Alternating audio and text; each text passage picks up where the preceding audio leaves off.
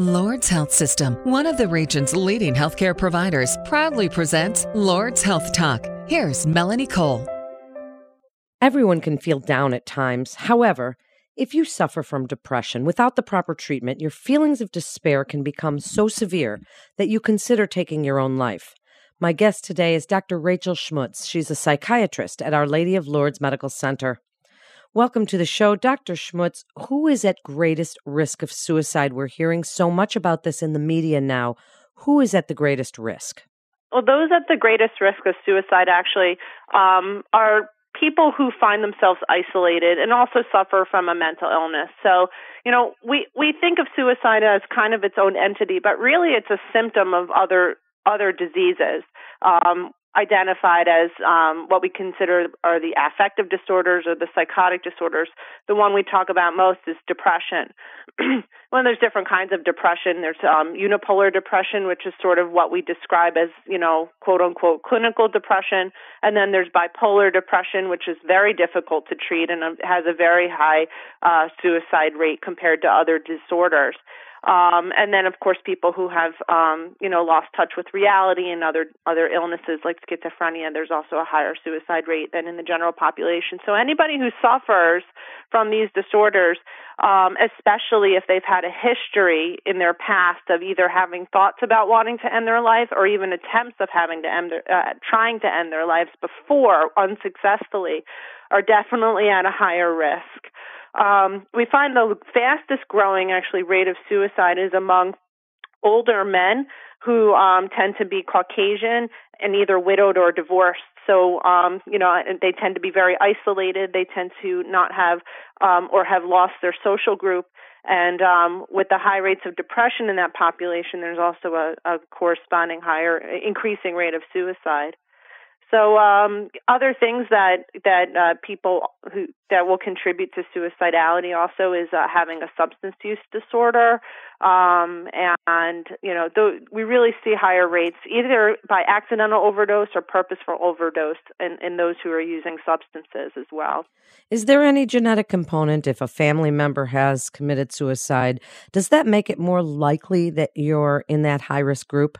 Absolutely, and and we're not necessarily sure if it's truly a genetic component or it's something that's a, like a learned behavior. But anybody, any person who has a uh, completed suicide in a first degree relative, so within their immediate family, a mother, father, sister, or brother, the rate of the uh, the risk of suicide in that person is certainly higher than the general population. And um, there may be a genetic component that's related to the underlying disease state, but also it might be something that's, um, you know, that's sort of, you know, mom did it, so I can do it too type of thing.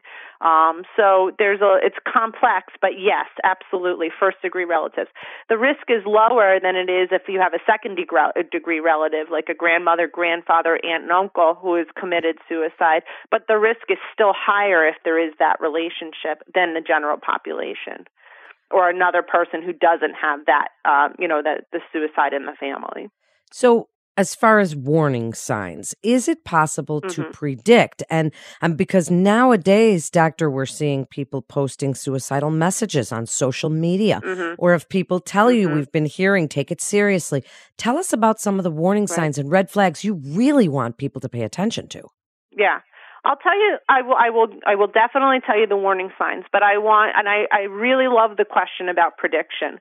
The thing is, I want to answer that quickly first, and then I'll definitely get to the warning signs.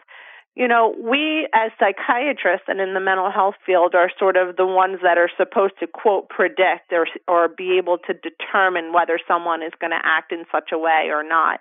And the thing is is that we are actually very bad at predicting who's going to end up killing themselves and who is not. And that's because the people who actually really really really really want to do it are the ones that are not going to reach out for help so we don't actually always see those patients, you know, so they don't get evaluated. They, don't get to talk to anybody necessarily about it because why would they want to be stopped if they're that determined to do it?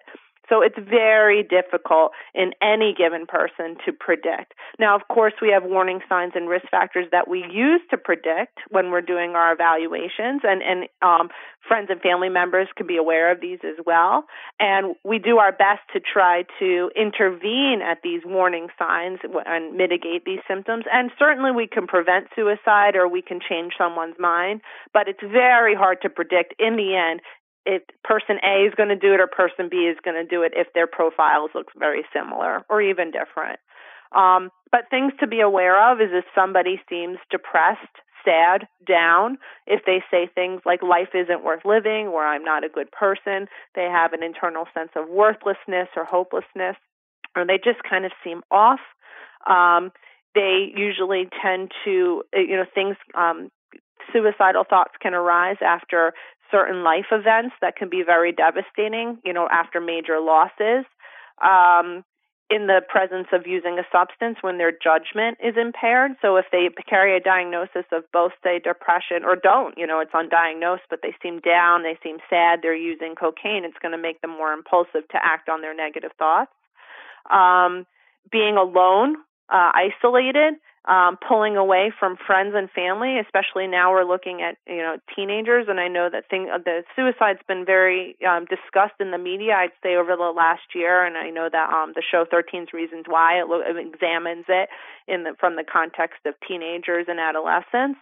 Um, be, you know, grades slipping in school for no reason, um, pulling away from friends or not having friends when or having had friends and now not having friends, um, staying in the house a lot, um, not really communicating, being very quiet and withdrawn. These are all sort of scary things that, you know, if um, a parent starts to identify these in their children, it's important for them to talk about and try to bring them out in a welcoming and in a soft and a sort of non judgmental sort of way.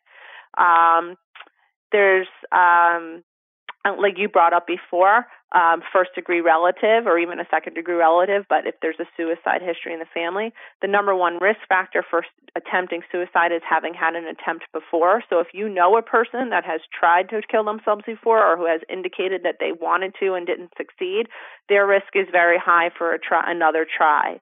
Um, so these are things to look out for if there's a loved one or someone in your life that um, you know you're concerned about these are these are things that you need to you know try to intervene or try to talk to them about and draw them out of their shell so they don't feel alone. Um, people who express um, or even it's hard to tell sometimes because like i said people who really really want to kill themselves sometimes end up doing it because they don't want the help. They don't ask for the help. But in order for someone to commit suicide i had a mentor at, um, tell me this and it really made a lot of sense to me and it was actually in the context of when Robin Williams killed himself that for somebody to actually take their own life, they must be in complete and utterly intractable emotional pain. And they must also be in you know completely hopeless that there's just no possibility to them that life can get any better.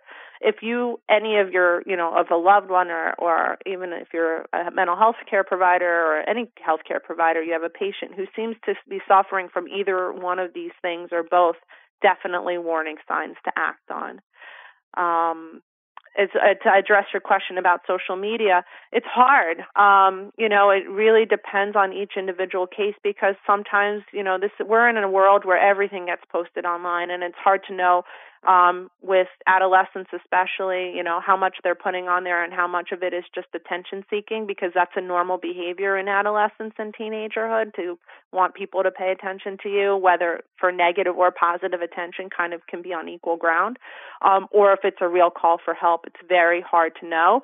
So I think the threshold should be low that if anything is identified on social media as being worrisome, then the proper authorities or the proper authority figures, whether be it the school or be it a family or be it the actual authorities, should act on it to prevent anything from happening. Because, like I said, we're not great at predicting who's going to do these things, and um, posting on social media makes it easy to be anonymous too. So, or to be sort of more verbal about things that um, you know, you, you may not know is serious or not. So low threshold to act on those things.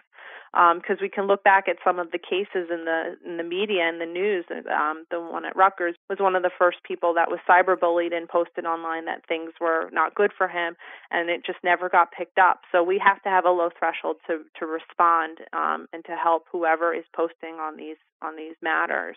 So you've mentioned talking to people, getting them help.